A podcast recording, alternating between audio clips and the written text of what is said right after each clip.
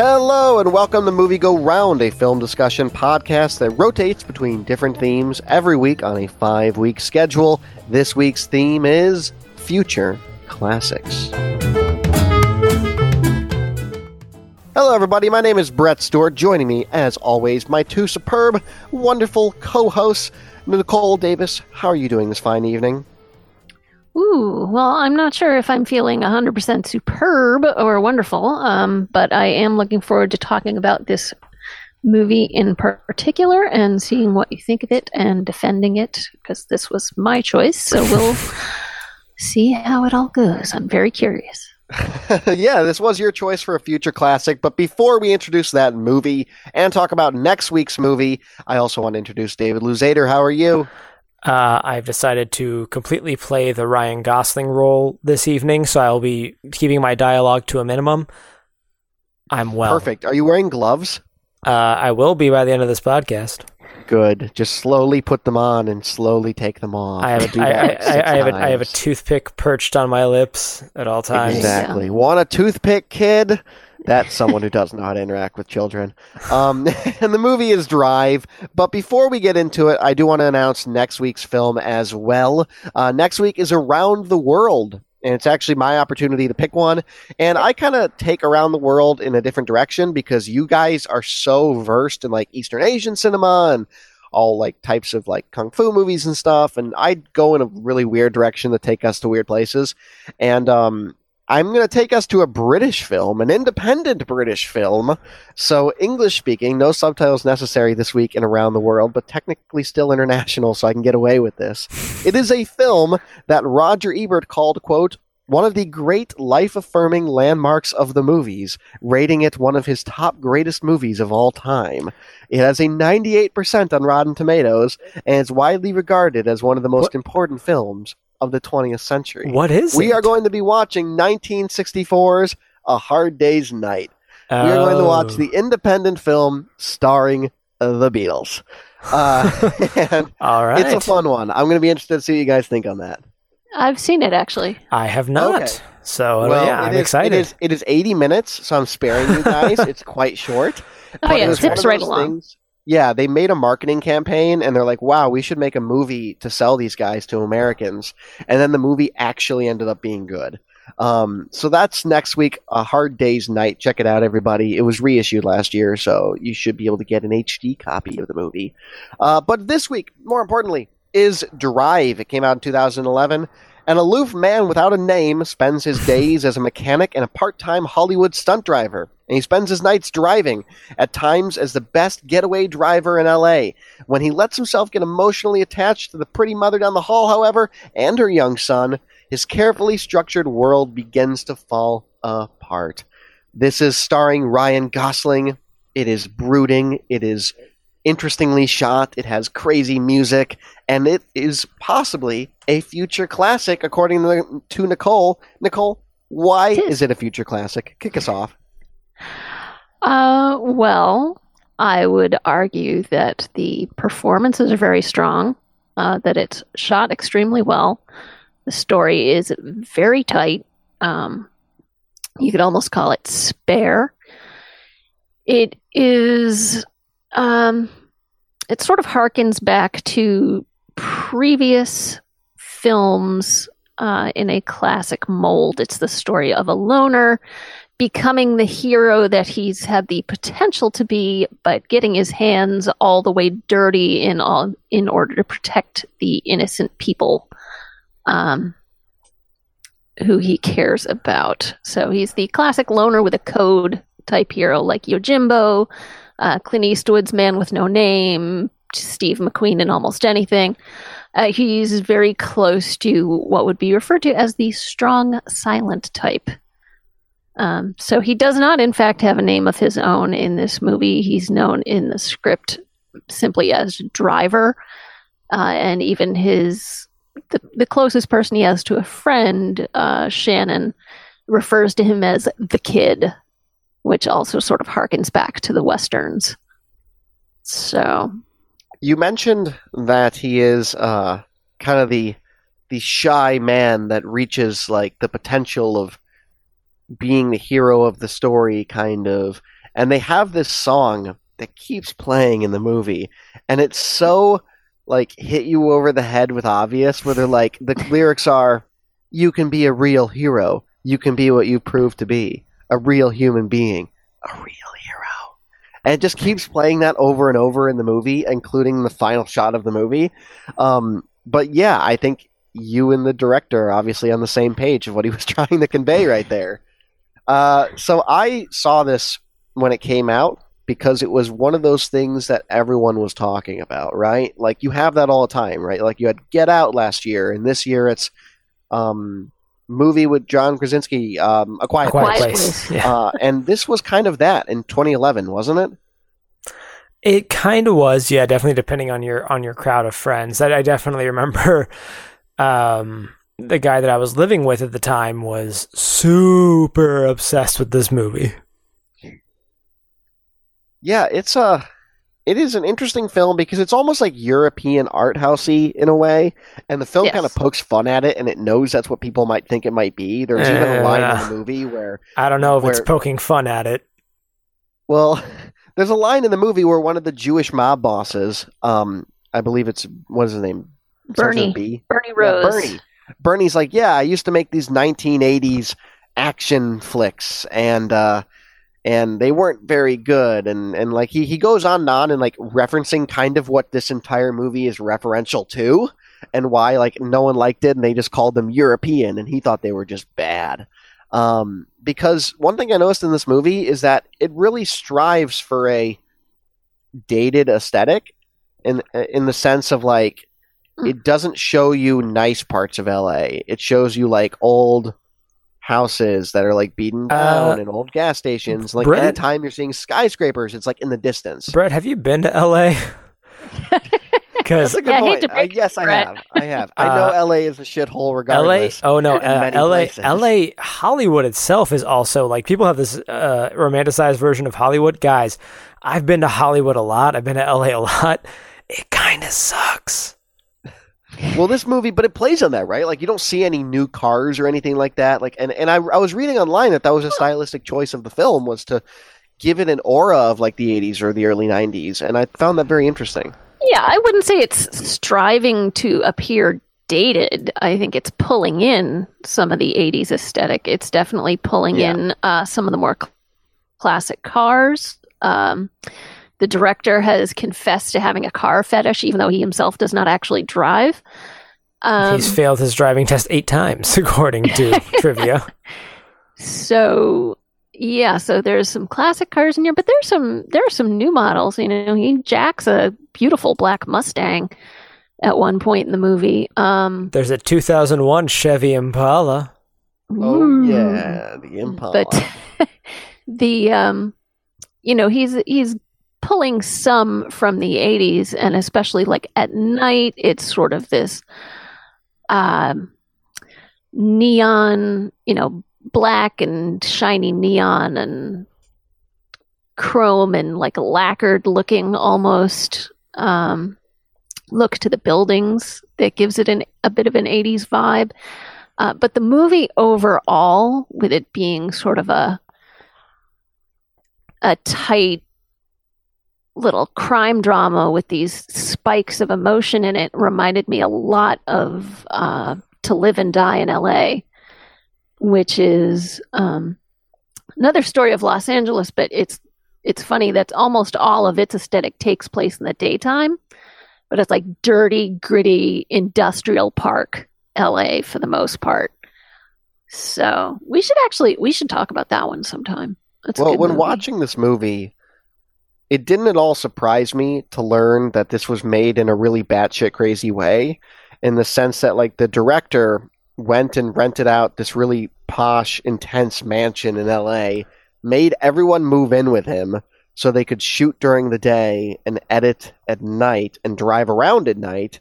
And in order to get filming spots, he would just have Ryan Gosling drive him around at night, and he'd pick random ass places to film. Yeah, and he, all he of didn't this have is any not the least connection to LA. surprising when you see this movie. Yeah. uh, yeah, it's and it, it has that art house feel to it, right? But I think it like it reminds me of my least favorite movie ever, and that doesn't mean I don't like this movie. I actually do like this movie quite a bit. Neon Demon. Neon Demon. Same director. Yeah. No. Yep. Yes. Oh my god. Neon Demon is not very good. I hate Neon Demon so much. I have not seen it, so I, Neon I've heard it's kind of a love it or hate it proposition. I hate it. I hate it, It- so deeply and Ugh. so viscerally that that making that oh my that makes perfect sense. Well, in any case, it is a very tightly designed film that's like an hour and a half long that is either entirely satisfying because the aesthetic of it is beautiful to you or entirely infuriating because you feel like you got nothing out of it. I mean, might also be responses to this. look, okay, uh, I'm sorry, Nicole, you haven't seen Neon Demon, so might want to plug your ears for for two seconds here. But any movie that ends with cannibalism, I've gotta take issue with before we get too far into. And I gotta, you know, I gotta kind of make my stance known on this film before we get too far. I don't like Drive. I don't think it's very good. And we- yeah. controversial opinion here. That- okay. That can be fighting words, and I'm willing to stand by it. But when I saw this movie, when it first came out, uh, my roommate was obsessed with it. I watched it, and I was like, that's the thing you've been talking up to me for like six months. I don't know if it was just like our sound system was terrible. I couldn't understand half of the dialogue. This time was better. This time, like, I guess maybe the sound mixing that I was playing with was better, but I couldn't hear half of what anybody said. I didn't care about what anybody said. This time around, though, still, I'm like, okay, like that that the beginning sequence is amazing. The beginning sequence like Yeah. really seduces you. That that so- and like when it gets to the opening credits and the song that plays, I am in. From then on, though, I'm like, why do I care? And I, you know, that's just kind of where I fall. I'm not a big fan of this movie. I don't want to get us dragged down and just arguing about it, but I want to let you mm. know that's where I'm coming from as we go into this. I don't think Drive's very good. All right. Well, I'm and you know what? I I'm really trying to appreciate that opinion. I'm trying to grow as a person, and part of that is accepting that sometimes people are not going to like the movies I like, and that that's okay for them to have their opinions. and I've got my opinions about it, and that's fine. But I will not objective let you call this an objectively bad movie. I if you didn't don't say- like it, that's fine. You don't like it. I didn't But say I would- objectively bad. I just I okay. Here's and we'll get into more of this as we're as we're going on. I think this movie looks amazing. I think the Yeah. visually this movie is amazing. I think that um, some of the acting, some of the acting is very good. Uh, but I think that there is very little substance to it. And you know, we can, we can we can dig more into that as we kind of get into our discussions of the film. But when you kind of stri- it's kind of my feelings on Guardians of the Galaxy 2. Guardians of the Galaxy 2, uh, visually fun movie. There's some fun jokes. But when I really start thinking about it, I'm like, what was there? What was there really there for me to like dig into? And and I walk away just not really feeling a lot about the core. But but I will say there are good aspects of I don't want to I don't want you to think that I'm sitting here saying like this is a bad movie, it's terrible. I'm just saying I don't like it. and that's where I'm falling. See, All right, I well, I'm not. I'm not going to recently try to editing- argue about what you like and don't like. You know, it's Yeah, not really a dual. Thing. So David recently said on a podcast that uh, sometimes you just want to see Matt Damon punch somebody with a book, and I believe that's going to be on our first shirt, and we are going to do shirts quite soon. Uh, but I think the second shirt really does have to be Drive reminds me of Guardians of the Galaxy 2 because that's definitely a first. Uh, I'm going to And if- seriously and if we a were a nerd. video podcast, Yeah. people could see Nicole's face of confusion right now. But I, I think I land personally somewhere in the middle right here. I when I when I saw this movie in 2011, I promptly forgot almost everything about it, and I kind of get why this time around because I feel like it was gorgeous, and I feel like I was enthralled with the way it was shot and the way it was written because I know one of the key things with between Gosling and the director of this was how much can we cut down an 80 page script? Can we like get this like down paragraph by paragraph by line by line? It was an art form in brevity. And I think that that's really powerful as an artist because it's so hard to do. It's so hard to cut your own art. It's so hard to embrace that. And I think this film does a masterclass job at that. My problem with it at times is to lend credence to what I think David is saying is I leave it and I'm like, okay, it was a guy, he fell for a girl, he tried to do the right thing, so it was a heist that went wrong. And there's the tropes in the story along the way that struggle um, that's that make that cause me to struggle for it to be memorable, uh, despite thinking it's gorgeous. And I do think this film's shot beautifully. I mean, the colors of the film gorgeous, better than Neon Demon.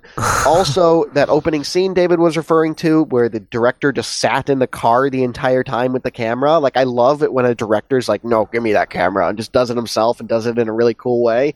This guy totally did that, and it shows. This is a gorgeous movie, and there's some weird tonal shifts in this movie in terms of plot that I don't know if they work for me personally. Yeah, when I when I started watching this movie again for this, and that opening sequence happened, and then like Night Call came on, I was like, ah, do I like actually was I wrong about this movie? I mean, personal opinion, I don't think that I was, but there is like there is so much, and and I kind of read some articles from some reviewers who kind of went back to the film and weren't as positive years later upon it, but they do talk about how there is like a seduction quality to the visuals and to the music, and there really is like there are times where just looking at this movie and listening to it, I'm like, you know, like there, like it feels like there's something here. It, it there's yeah. a lot of feeling kind of going on. Well, this is the sort of movie that I I get the feeling that some people could watch like once a week or break it out, you know, once a month or three times a year or something because it's just something to have on and look at and kind of let yourself get hypnotized by for a while and then, you know, tune it back out again if you wanted to. I did not want to. I really like this movie. I think that Brett's right that it is pretty close to being a masterclass in brevity apparently there used to be a lot more dialogue between Driver and Irene, uh, played by Carey Mulligan, who mm-hmm. plays the young mother down the hall. Uh, there used to be more dialogue, and they found themselves paring it out more and more. And so there are these long looks that they exchange.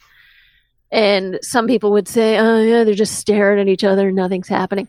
I think a lot is getting communicated. It's subtle, but it's I think it's there to be seen if you're if you're willing to to pay attention to it and if you're willing to um, get swept up in the film and believe that these are real characters. You know, he's Driver definitely has he's he's emotionally stunted. Um, Is he? And he holds people at arm's length. Does and he? It's rare for him to let somebody in. And I think he's sort of letting, as he lets himself warm up to his neighbor, things start to go wrong for him. Uh, but, you know, of course, it's mostly when her things are going okay until her husband comes back from prison. Um, yeah, damn you, Oscar But I mean, Isaac. I really the wonderful I Oscar. there's Isaac. some beautiful acting going on here between Ryan Gosling and Carey Mulligan, and everybody else gets talky acting, and I think they're great. I think Albert Brooks is fantastic as like one of the big villains of this movie. Well, I mean, it's, uh, Ron it's, Perlman's in it. He's giving a good performance. Bryan which they don't they don't giving a good show they don't show Ron the- Perlman's face for most of this Um, movie. I did not realize not that was Ron Perlman for bright. a long time. um, middleman who doesn't know when to shut up. Um, you know, there's there's not a lot of people in this movie, but I think they're played really well. And Oscar Isaac does a pretty good job with what's normally a very thankless role. I kind of, I do kind of got to take issue though with like, okay, some, all right, so the acting is generally fine, but you're like you're inferring all this stuff about Ryan Gosling's character that for me is not there. There is like there, and I, I put this question in our show doc. Why does Ryan Gosling do what he does? Who is his character? He doesn't have a name. He doesn't have a history. What do we know about him? He kind of likes the blonde lady at the end of the hall and is willing to risk his entire life for her. But like, what we don't, how does he feel about driving? I don't know that. He's driver. I don't know by the end of this movie how he feels about dri- he's good at it. I know that. I don't know how he feels about it. I don't know how he feels about anybody except for Carey Mulligan. Like his character it is just it is t- his character is too vague for me to then care about. His motivation is I don't want a woman and her son getting killed, which is like every action hero ever. Sure, I can get behind that, but like if I had to name the three characteristics of his character, he doesn't talk a lot. He's quiet. He doesn't say very many things. like I don't I don't have any sense of his character by the end of this movie. You don't get any sense that that driving is like a, a meditative act. No, him. I don't. I don't because he because it it that's not really shown. To I me, think it me. is. You know, there are scenes of him out driving at night when he doesn't have to be, where he's he's not going anywhere. He's just sort of driving aimlessly, and, and like, I get this feeling that this is this is this is what makes sense to him. Yeah. So I, yeah, but I and I I don't know. I I just do not get that sense. And I, I was thinking about uh, uh, another movie that's kind of similar to this, Baby Driver. So uh, very Hmm. similar title. Which is a big Nicole favorite. uh, where, but but I feel like that It is. movie, the character of Baby, I know so much about him through his interactions with other people and like his, his talking and stuff like. It, the most he says about driving, she's like, "Oh, that sounds dangerous," and his response is, "It's part time." I don't know how he feels about it that way. I don't. the look on his face is just it's to me it's just screaming like you know she says it's that sounds dangerous and this he's like smiling with his eyes and the rest of his face and to me that says not for me but he doesn't say that out loud How did he? How did he get involved in crime? Why is he involved in crime? Why is that something that he's okay with? Right, but why did he come to Shannon? Why did I he come- Like, I understand where you're both because coming he was from here. stunt driving for Shannon that's where he started No, out. He no, started no, out- no. He walked into Shannon's shop one day and said, "I want a job." Yeah, Yes. and then so he and started working on cars and then he started stunt driving for him Right. because Shannon's like at least a part-time stunt coordinator Why is he okay? And I, I get what you're saying. You're saying like the subtle acting of like he likes driving because that's what makes sense to him. Yeah. For me though, th- there's a problem in that being subtle in that it's not clear. It's ma- you know it Hmm. could be for someone like you where it's like yeah I'm watching it and I get this feeling. I'm watching it and I'm like why does he care about anything?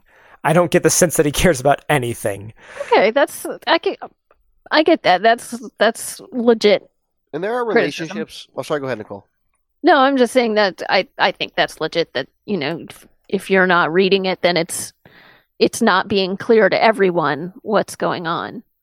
And while I don't think a movie has to beat you over the head in order for things no, to I'm be not saying clear, I'm not but saying I wanted it to, but yeah, but I'm but I believe it, you know, Dave when we watch movies for podcasts, we try to be attentive viewers and if Mhm. you're being attentive and you're not getting it, then it's not being It's- communicated effectively. You know, yeah, and yeah, I, I don't want I don't want them to sit down and be like him just saying like driving is the only thing that makes sense.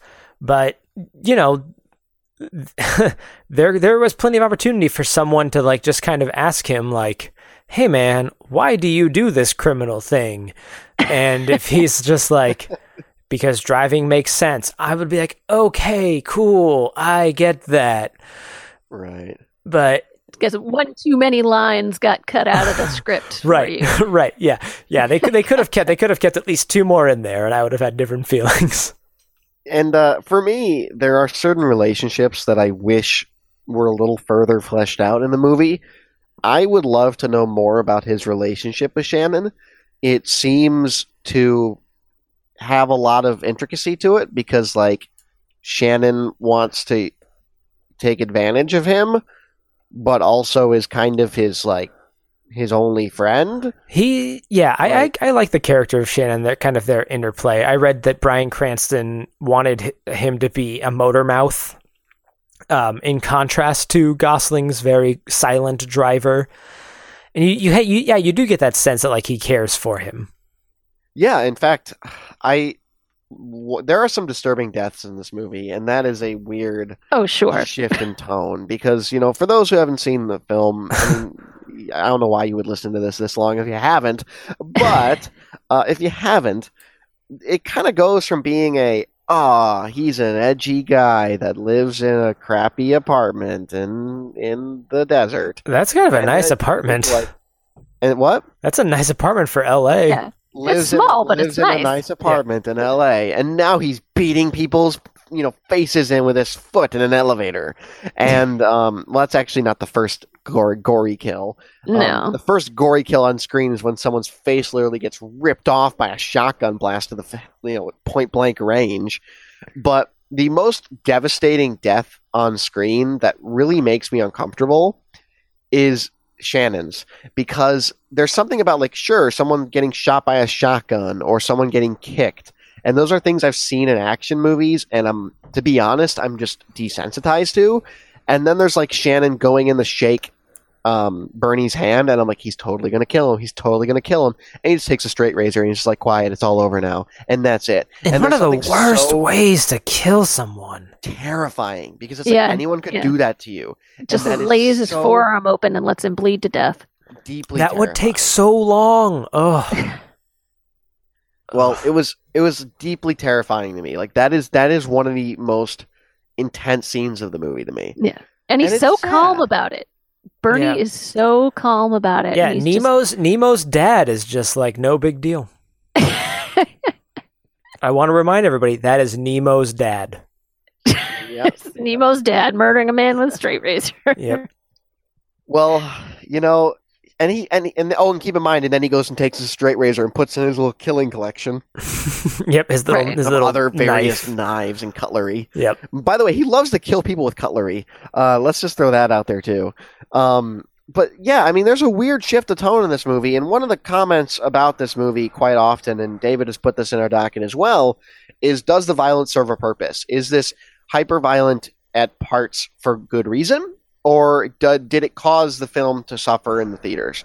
Um, a lot of critics at Oh. the time argued that less people went and saw this because of those moments of violence, and uh, I I don't think they're necessary, in my opinion, except maybe for um the, mo- the like the mob killings, perhaps I guess.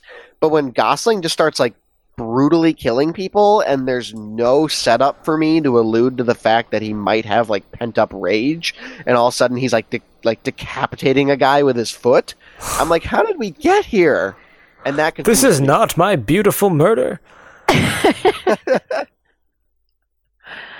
Yeah, it's I I believe well, number one, I agree that I don't think it has to be quite as graphic as it is. I mean, I do not shy away from bloody graphic stuff. You know, we watched Midnight Meat Train and I was just like, oh well, that's interesting. You know, but there is you know, there's a there's yeah, there there are heads being seriously damaged very visibly and graphically and bloodily and it's not pretty to look at but i think in if you toned it down a couple of degrees it could still be equally as brutal with you know and cut out like a couple seconds of looking at these heads that are coming apart. Um but I think it does serve a purpose because the violence doesn't start until Irene's husband gets back from prison. Violence follows Standard's return, and it's this somebody who is in deep with the the really ugly side of crime in general. You know, Driver has been a getaway driver before but for him he's at a remove from it he he's you know tells people in his spiel that he doesn't carry a gun he doesn't go in with you he just drives and that's all he does. So he can kind of keep himself separated from it. But standard comes back from prison and like either the day he comes back or the day after he comes back time is compressed in weird ways in this movie.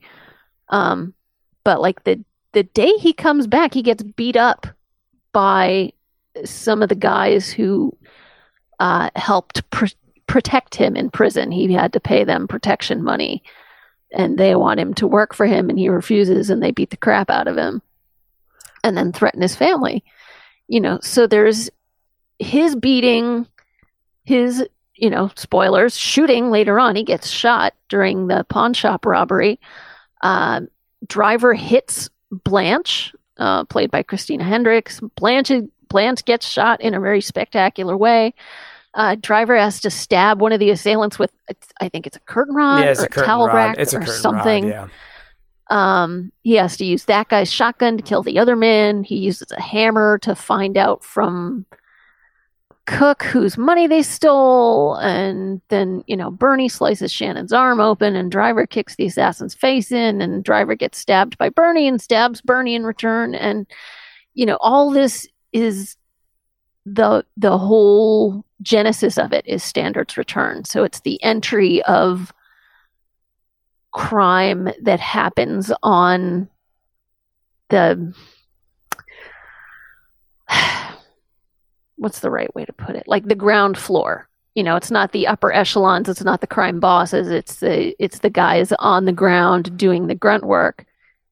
And he's forced to you know drivers forced to lo- no longer be a middleman and so he's suddenly coated in all this brutality so I just that I- that's I- the purpose I think. Perspective. Sir. I think No, that I think there's ways to do brutality without being graphic, though.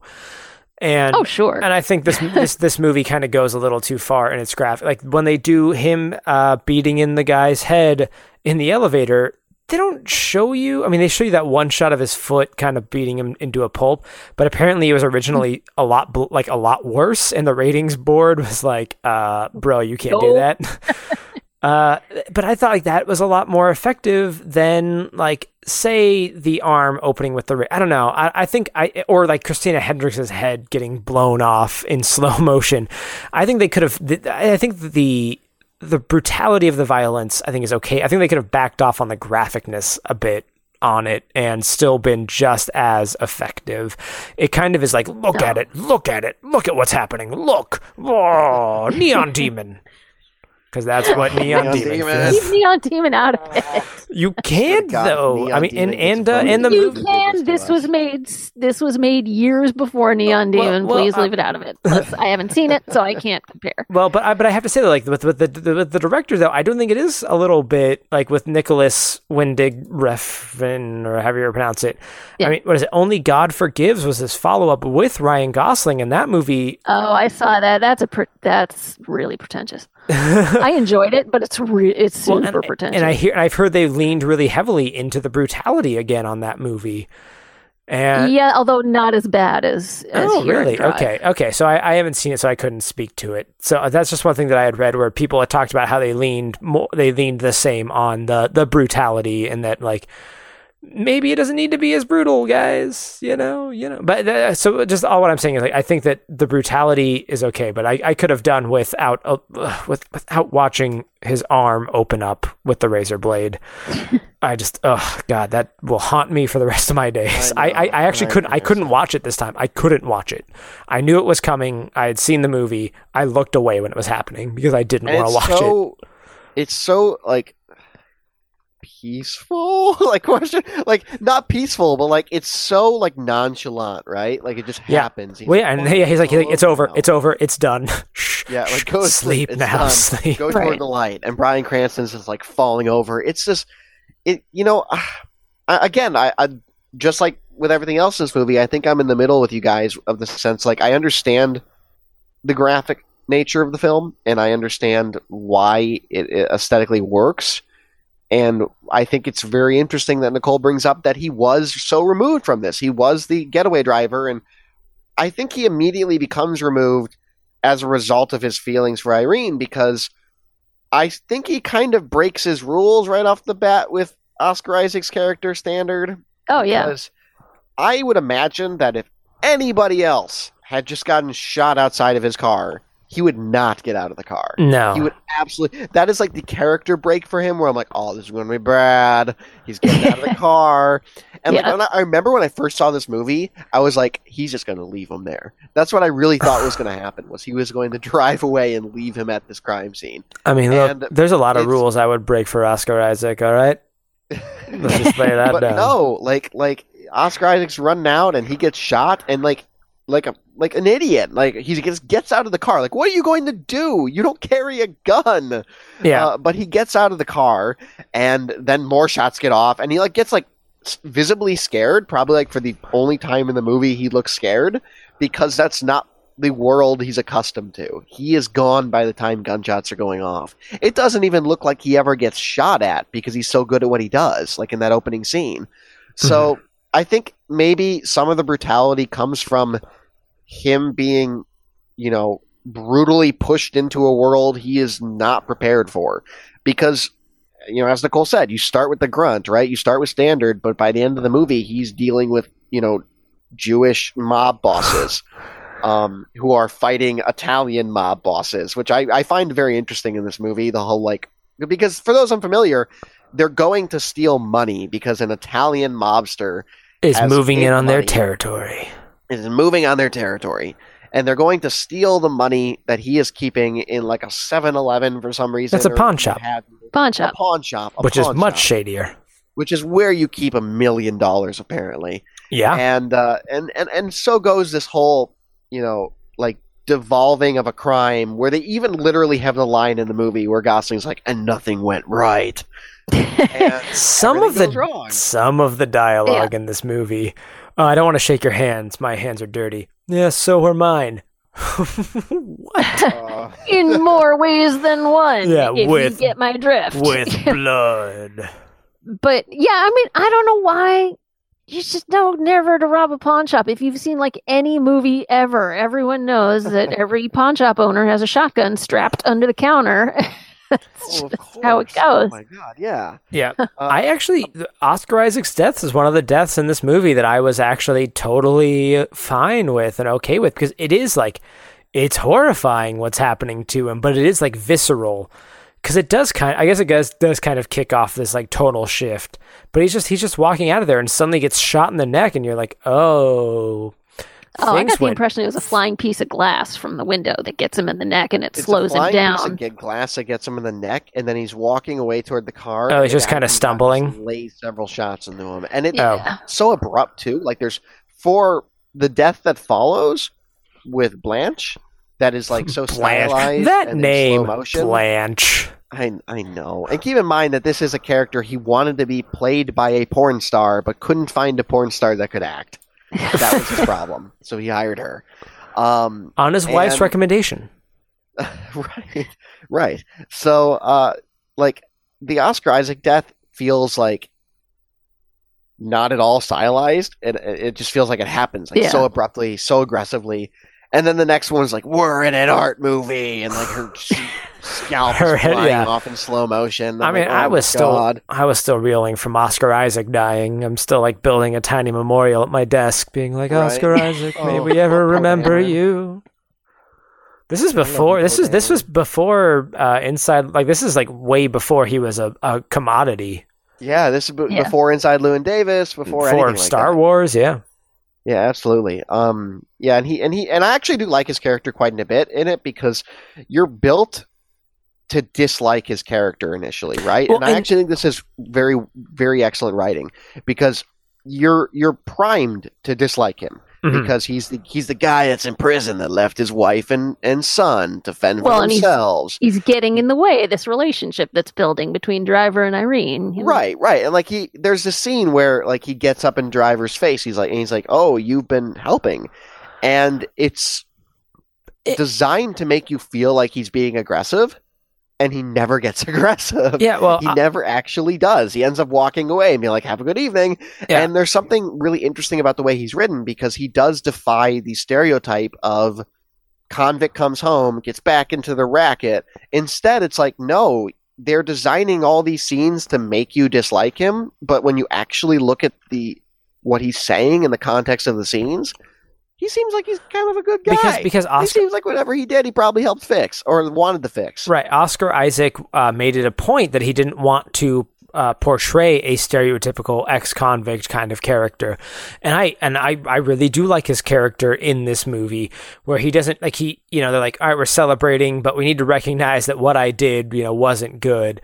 Uh, and you know I'm trying to I'm trying to make things right. And then you know like like you said like there's you know he could have he could have gone up to Ryan Gosling's character and been like hey man I've heard you've been helping with the family but they're my family now and like back off.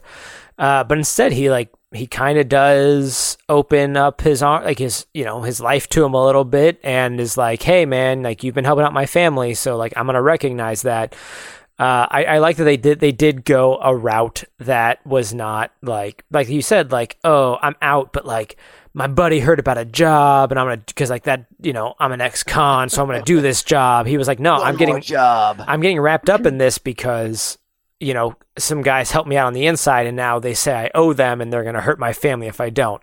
It's like they they could have gone a route where it's like yeah he's a real asshole. Instead you're like no I get it man like that sucks. You're doing what you're doing what you ha- like feel like you have to do. Yeah, absolutely. And and again, I the reason I love that especially is because they frame it like he's going to be the stereotype. You Mhm. fu- like you fully expect him when he gets in his face to say something really aggressive, and it even comes off a little aggressive, but it's not. A little bit, little bit, not as aggressive as it could be if Mhm. some if another actor had delivered that. Yeah, absolutely. So Yeah. I, I love Oscar Isaac, and I, I really do appreciate his character in this. I think it's one of the most well written characters, short lived albeit. Uh, Uh, and that's kind of where I run the problem, similar to David, where after that I feel like there are characters I want to get more out of, and I'm not getting them. One of the weirdest jumps in the movie for me is when it just goes from like him meeting her in the hallway to like she's at his shop to like they're on a driving date and like there's you can there's like is anything happening in between The- one, yeah, one Are the, they yeah. Like I said, these really there's weird intervals there's weird time compression going Yeah. on in this movie. It took me, you know, until this screening to be like, is all this happening in a week? But that's you what know, it feels like on Yeah. first glance uh, yeah, one- but one- I, I do believe that the relationship is building over more time than that. And the only time where it's it compresses down super fast is where she actually says, you know, my husband will be home in a week. And Uh, that's when you get some indicator of an actual time frame.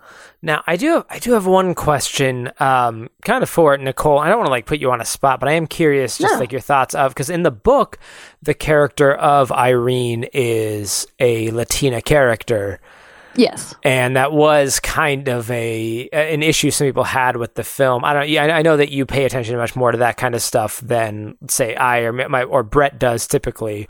I don't know, just I what do you- what, do you, what, what are your thoughts kind of on that with with her character? You know, being a Latina character being played by a blonde white actress, Carey Mulligan.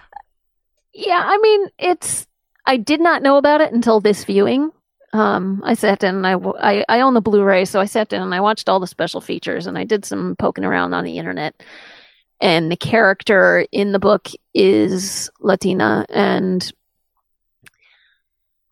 apparently, you know, uh, Refn looked at a lot of Latina actresses and looked over the story and was having I think he wanted more of a especially the way he he shoots everything later. It seems like he wants this dichotomy between uh, darkness and innocence and he you know, he really felt that with Carey Mulligan. Carey Mulligan apparently, like her, she had her agent like beg him to take a meeting with her Hmm. Um because she really wanted to work with him. But um, you know, with the actresses, Refn said that he that would build a whole additional dynamic into the film that he wasn't sure he could handle as well.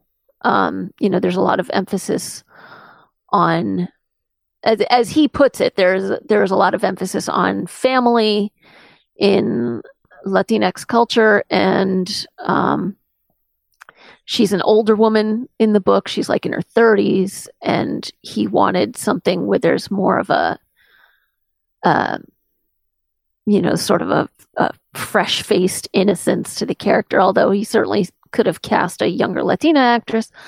I don't know. I'm not going to try to make ex- you know excuses for him. This is just his reasoning behind it. Is he really liked Carey Mulligan, and Hmm. when she talked to him, he, you know, he, something sparked in him, and he thought that she was the right person. Okay. Yeah, I just didn't know. I, that's how he puts it. I would I would have liked to have seen, you know, like a, a young dewy Latina actress. I don't see why not. Yeah, yeah, it's it's yeah. I didn't spend too much time going down that rabbit hole. I'm pretty sure people have written think pieces about it because Yeah. that's you know that's the day and age that we live in. Um, but I, I was just kind of curious. I figured you might have maybe known a little bit more uh, following Yeah, that, I that don't- rabbit hole. I don't hate the movie as a result. right, Um, right. It's not. 'cause it took place during the script adaptation phase, but right. And it's it's not. And I haven't read the book, but there's nothing within the movie that makes it seem like anybody's uh, cultural heritage is really a sticking point for their character. yeah, it's not really emphasized very much in the movie. You know, Yeah. the the most it's emphasized is that when Standard's telling the story about how he and Irene met, he gives himself a thicker accent. Right. Right, right. And also, one thing I Um, want to throw out there too is that this movie was rewritten a ton. Mhm. Uh, so Oh, yeah. much to the fact that Russell Crowe was supposed to be the lead. Uh, Hugh and Jackman as point in the well. script- I'm sorry, that's what I mean. I meant Yeah, Hugh Jackman. I'm sorry. Okay, I was Those like, I did not hear the Russell was- Crowe. That would be a very different movie. Well, yeah, Hugh Jackman was supposed to be the lead, and like at that point, he wasn't even like a stunt driver in the script, and like it was totally different. So this went through a whole bunch of edits. Uh, but uh, one thing I want to laser in on really quick. Nicole was talking about the you know the the, the dichotomy of light and dark and innocence and and what, all that good stuff.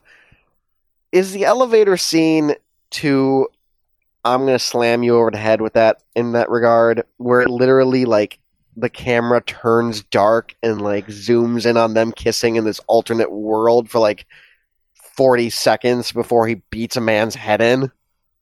I love that scene, and I will truck no no dissing of this. No, but like like explain to me why. I'm curious. okay, this it's a I cool scene. I don't dislike it. No the I see the the whole like pre elevator into the elevator scene. They have this brief conversation before they get in the elevator near the end of the movie, and it's the emotional climax of the film. It's like this whole everything their relationship has been building up to here.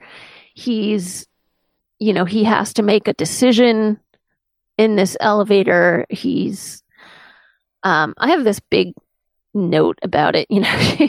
they're they're both crying when they get into the elevator because they've had this conversation where he tells her, you know, that what happened and that Standard felt like he had to do this to protect them, that everything went wrong. Um, he offers her the money. Uh, she slaps him when he offers her the money, but he says, you know, that's, I just thought you could use it to get away. And he's looking down at the ground and he sort of opens himself up to her. He says, I could come with you. I could look out for you. And that's when the elevator arrives. And there's a man in there, and you know, driver looks up, and there's like one tear coming down his face. Um, they get into the elevator, and it's the elevator is this weird, you know, like there are a lot of cool colors in this movie, but the elevator is this warm amber. Um, so they all get in, and it's this sort of glowy thing. And driver looks over at the man who's already in the elevator and sees the gun, and he immediately knows why this guy's here, that he's going to hurt them, that driver's going to have to do something about it, that Irene is going to see this this brutal side of him that he's going to have to he's going to have to seriously hurt this guy because they're in a confined space and he could shoot them at any time.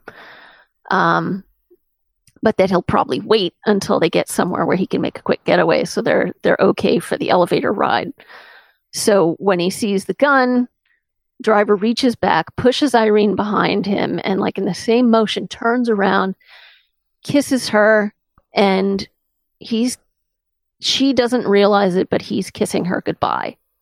And that's what makes it so intense and so poignant. And as he's pulling away, you know, his brows are knitted together in pain and he hates what he's going to have to do. Um, he knows she's never going to want to come near him again once she sees what he, he's going to have to do. And so the lighting in the elevator changes as they're kissing, and there's light and there's shadow, and it plays. And as he's pulling away from her, her face is lit so brightly that it's almost glowing, and his face is completely in the shadow. And they've been now they've been separated. So he has to knock, the, you know, takes care of the assassin, gets the gun away, knocks him down, stomps on his head 17 times. I counted. He makes he makes it into a paste. Yeah, it's past the point of it actually caving in, which was at 14, also counted. Um, so once they get to the garage level, you know, Irene staggers backward out of the elevator and driver looks at her and this look on his face, he's he's horribly shaken, he's horrified maybe at himself, he's definitely horrified at what Irene has just seen him do and what he what she must think of him. He believes that he's a monster and that's written all over his face. And then the elevator door closes and it separates them for the last time. And I just think this is amazing. And it takes place, and this is this is three minutes. This scene is three minutes long, and it's amazing how much gets packed in there. I I didn't get any of that, and now I'm kind of blown away. Like, I'm not gonna lie, I didn't get any of that from that scene, and now that that has been instilled in my mind, I'm way more impressed with this scene because I can see it. Um, because you're right, he doesn't actually ever see her again after that. The final time they see each other is her like baffled and terrified, looking at him inside the elevator, and the elevator doors actually close. Like he's just kind of stuck there with the body. Like what happened after that? Did he just go back up? Like or did he I just like wait a little so. while until she left and No, then like open the door? Right, because his car was there. He's like, well, I gotta wait like five minutes for her to like go up the stairs. Right, like it's just gonna be awkward if she if I open this up again. I'm like dragging the body out, but no, but seriously, that that rundown of it is probably one of Nicole's shining moments on our podcast. I think because that totally put that in perspective for me. Um, and it, it there is um kind of a beauty to like the I think the way this movie ends.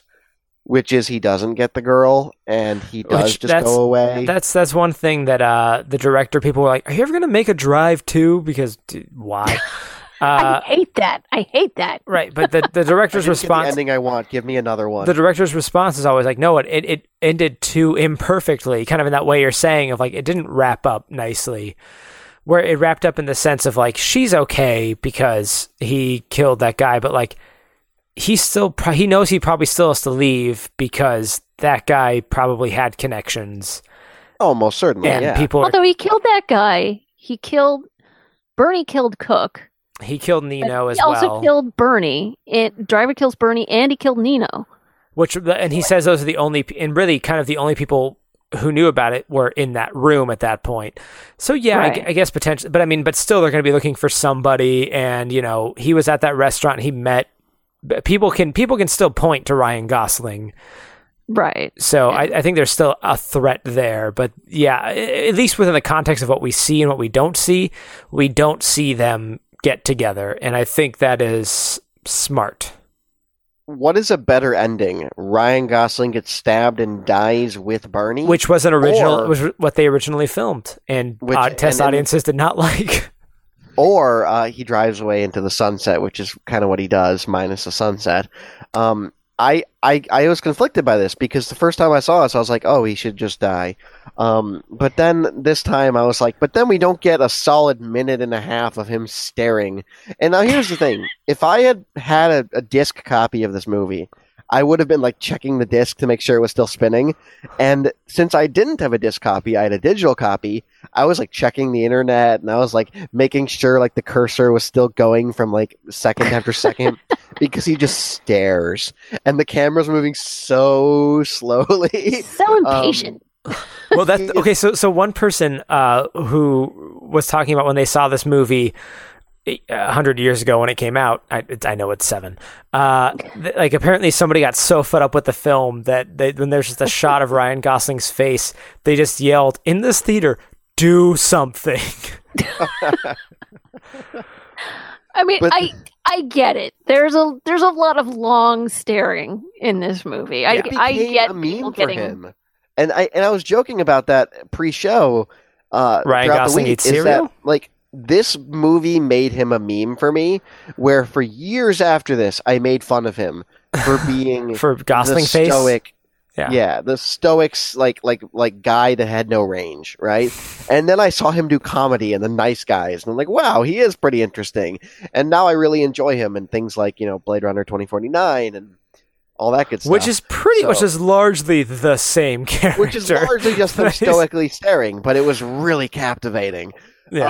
Um, and Now, see, I found it captivating the first time, which is probably why I like this movie better than you do. yeah, yeah, he's um he's he's an interesting actor to me, and I think because hadn't he done like rom coms and stuff before this? Didn't he kind of take the I McConaughey mean, route? he did. no, he- no, he'd been doing indie stuff like Lars and the Real Girl. Well, let us let us Oh. not forget. Nelson. Let us not forget the Notebook. The Notebook. Okay, the Notebook. he did uh, Crazy Stupid Love this same year. Uh huh. So Interesting. D- does he have? Is he um? Does he have range? I'm just gonna throw it out there. Like, could Yes. he do a really dramatic role and like cry and scream and stuff and be captivating? Probably. I have not. I haven't seen Half Nelson. I understand he's fantastic in that. Is Half Nelson the, The one where he's a teacher? Uh, Because I may, I may have seen.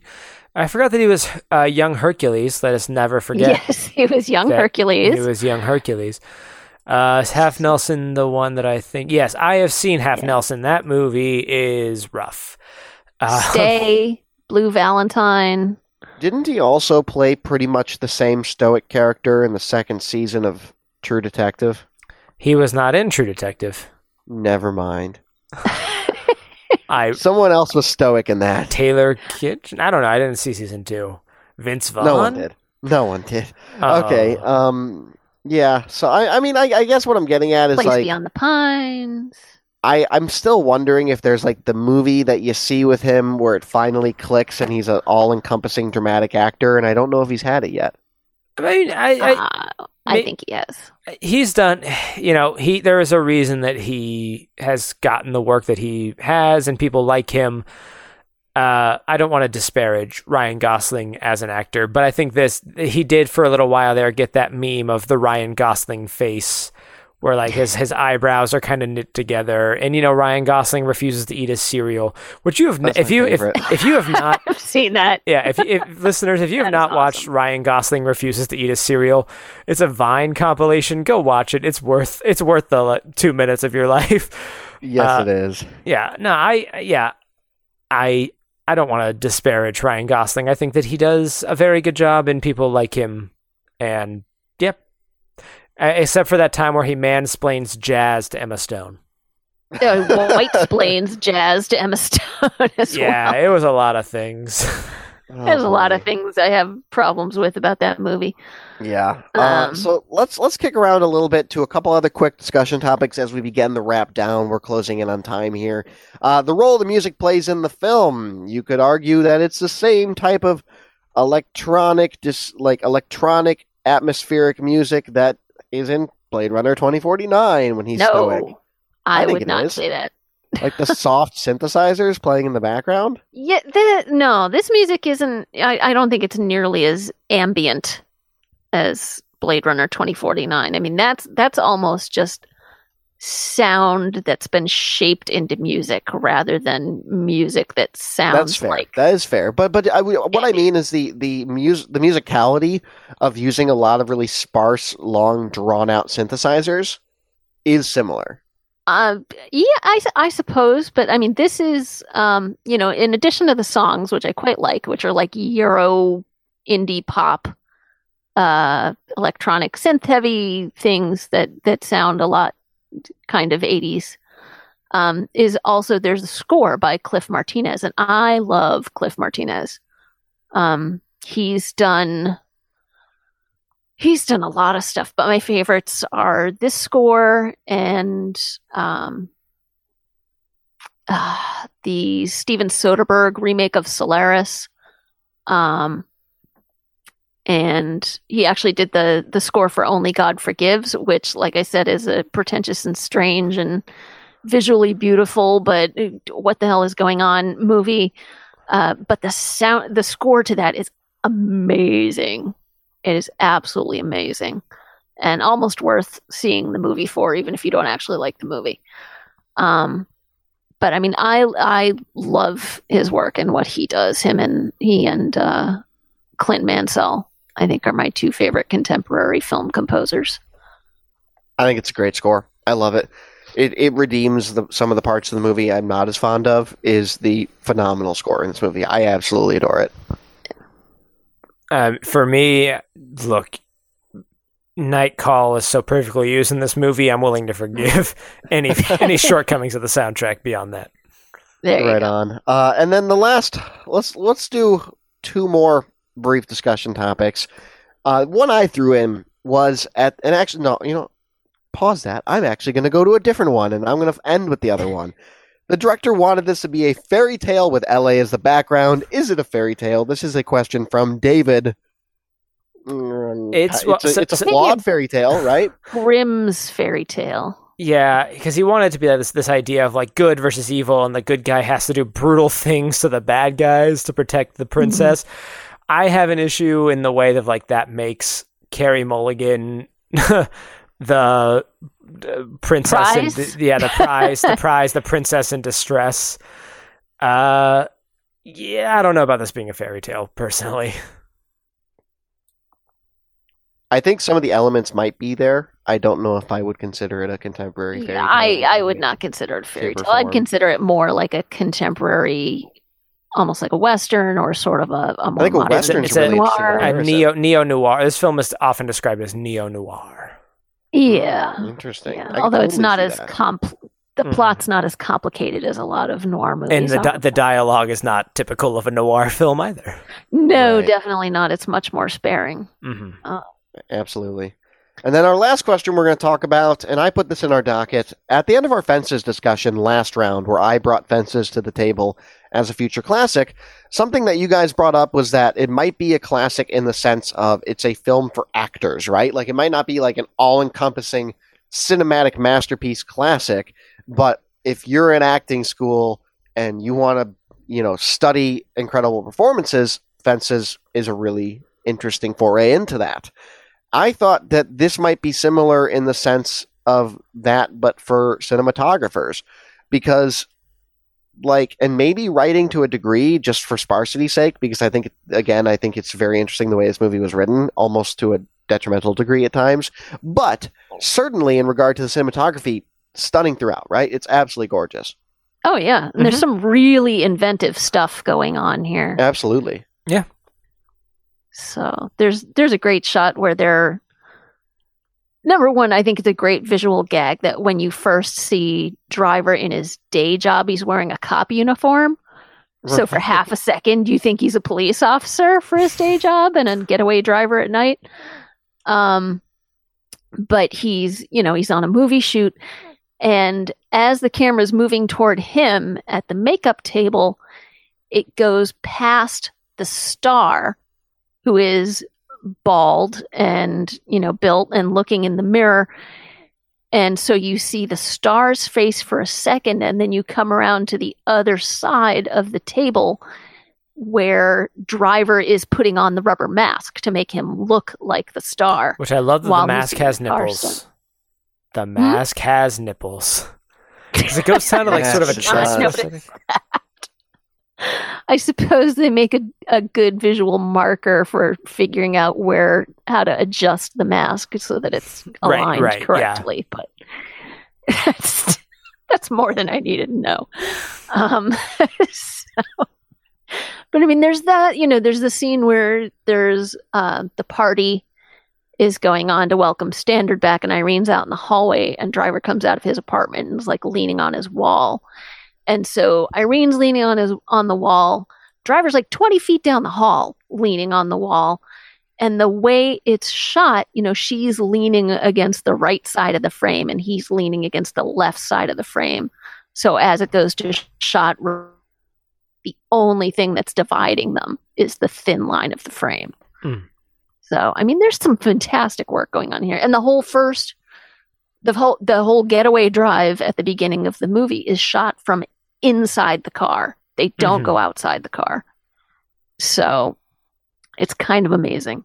Yeah, it's it's a really that the opening sequence, whatever shortcomings I have with this film, it is not for the first ten minutes. yeah, Yeah. it's it's beautifully shot. And the reason I put this in the docket is because that's ultimately where I landed with this film. Uh, do I think it is a future cinematic classic in the sense of uh, excellent across the board? Like it hits A on every you know mark of the check sheet.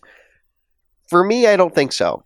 I I think that the story is too simplified at times to the point where it causes things to be overly vague, and I wish there were there was more to it.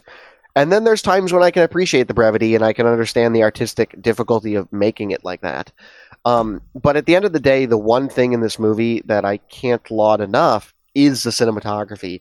And I think that if you are a cinematographer and you want to be one, this is, or if you want to be one, this is a movie you have to see. And I think it's something that that cinematography students should watch and might watch in schools 20, 30 years from now. I think it's interesting enough and well shot enough to be studied in that capacity. And for me, I think that's if it was to fall into a classic category, I could, for myself, make an argument that that's where it would fall. Um, and I think that is kind of the niche I'm going to have to put it into in regard to my analysis of whether or not I think it's a classic. David, it's a classic, right? You're going to watch Okay. it every week, like Nicole said. So this this is probably to further uh, I don't want to say anger uh, Nicole, but maybe to make a, a to dig that thorn in her paw just a little bit more. How I think this movie is going to be a classic is in the way that Fight Club is a classic, in the way that uh, college students in dorm rooms will pass this film around. Oh, don't make it a douche movie. I'm not. Look, no. This is a. It is. It is an introduction into ar- art house cinema. I think for some college students with its glaring violence. I think this is a movie that can serve as a gateway of like into further art house films. Uh, but I. But let's be honest. This is a movie that college students are going to put posters of on their walls forever because it's Ryan Gosling with that big pink drive at the bottom. Uh, they're gonna they're gonna do the costume forever because it's super simple. It's a guy in a jacket with a scorpion on it. I'm Ryan Gosling from Drive. like, I think that's kind of gonna be its legacy. I'm sorry to say. I like this is the most divided panel we've had on Future Classic, and I think that's amazing because we have to get to this point at some point. Because Ow! Sorry, excuse me, my cat just. You have a disruptive Chewed cat on right my now. head That's for some happening reason. to me a lot lately. Uh, But um, no, round I. it out, Nicole. Why is it a future classic in your eyes? Uh, well, I wanted to ask. You know, you were saying, you know, does it check off all the A tick boxes? You know, A grade for everything. Does it have to to be a classic? I mean, if you think Oh. back to previ- to movies that you believe to be classics now, do all of them check all the boxes? Are they all, you know, fantastically Ah, you know, directed and a good acted and written? Because I'll be the first to tell you how shitty the writing is in Star Wars, yet it is a classic. and yet it You're was right. it was nominated. I think won the Academy Award for Best Original Screenplay. The se- no, it was I think nominated. that was Rocky that year. Was it? Let me. I, I I don't remember if it was if that was the same year as Rocky or But not. but it was- regardless- Star Wars uh, definitely did not win for screenplay. No, no, but it won for special effects that year, though. But um, that's such a good point because you might very well be right in that fact, and maybe this is just not a classic for the kind of moviegoer I am. Then maybe that's what it is. Um, but no, I don't. I don't think you have to check every box. I mean, I think you have. that- that's a really interesting discussion. I feel like we should have a separate show yeah, that's. the I, of a future classic. well, and I I think I think we've kind of kind of hit this before on some of the future classics. You know, uh, Inception. We all kind of said was like, yeah, it's going to be that movie that everybody's going to watch. They're going to show their kids because they're going to be excited by it. Uh, but we've talked about, I, I, you know, the only other one that I can think of is another Nicole movie, which is The Great Beauty, which we kind of we we all watched it and then we walked away being like, yeah, I can see this being for some people a real classic movie, but it's not going to be for everyone, and I, and I and I'm comfortable saying that for this movie as well. Um, which kind of like then it cheapens of like why why do we talk about it if we're gonna be like it's gonna be a classic for everyone? But I think there are some movies that are just gonna be forgotten for all time. See Blockers now in cinemas. Uh, oh, but I, no I, movie is for is for everyone. You know, there Right. are people out there in the world who don't like Casablanca. I don't understand those people, but they are out there. You know, Yeah, yeah, and I, I think that's a discussion we could have for an hour on another podcast of what makes a movie classic. right? Uh, it's just I think we kind of gotta uh, on this one we just gotta d- agree to disagree on the kind of classic it's gonna be. Yeah, and I also think Yeah. maybe the key is that the word masterclass got thrown around here at some point, right? And whether it was cinematography or the brevity of the writing, and maybe that's what it is, is that there's an element of something so good in it that whatever if that type of thing appeals to you, like if you love writing or love cinematography or love, you know, dramatic acting or Or if you love actually, comedy, right? Uh, like, like maybe there's an element that is better than everything else like that of the movie, and maybe that's gonna make it a classic. And I could see an argument for Drive in that sense. I, I could, um, in terms of cinematography for me, anyway. Um, but Nicole, uh, would you like any final words on Drive? No, I just it's Drive is my kind of classic. Um, I've got a weakness for beautiful and beautifully shot films. I've got a weakness for writing that's not overdone. Um, I've got a weakness for acting that is subtle and you know not always over the top. Um, I love seeing Albert Brooks as a villain.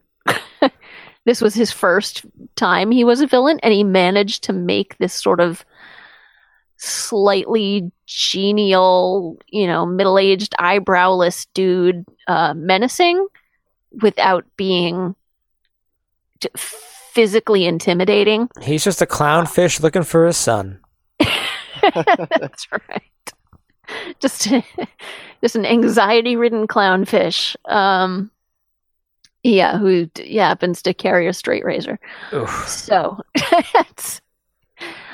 but uh, you know, I I happen to believe that this is not just style over substance. I believe it has style and substance. I enjoy a lot. I think that there's going to be there are going to be some people who will regard this as a classic going forward, and I can understand the people who don't. Um, but I'm one of those believers. Right on. Very good. Well, if you like movies that uh, have all of those things that you checked off the box, come back next week for the movie that has none of them. Uh, it is highly overacted. It is uh, very poorly shot, and um, it is it's ridiculous. But it's also a classic, apparently. And I'm it's a lot of reason I- fun. it's a fun movie. I picked it because it's fun. I picked it because it's like it's a weird curveball for around the world. And also actually, Nicole, you're the reason I picked it. Uh-oh. Because you sent me this week the Curse you, Nicole. like four films or whatever. And I was thinking about like the Of movies that really 4. shaped yeah, like the movies I shaped what I love and who I am. And my mind just like immediately went to like I love Hard Day's Night. That is like what I grew up with. I love that movie. It's so much fun. So that's actually the reason it's our pick next week. Um, but that's what we're going to be watching, and it's easily rentable if you'd like to follow along with the show.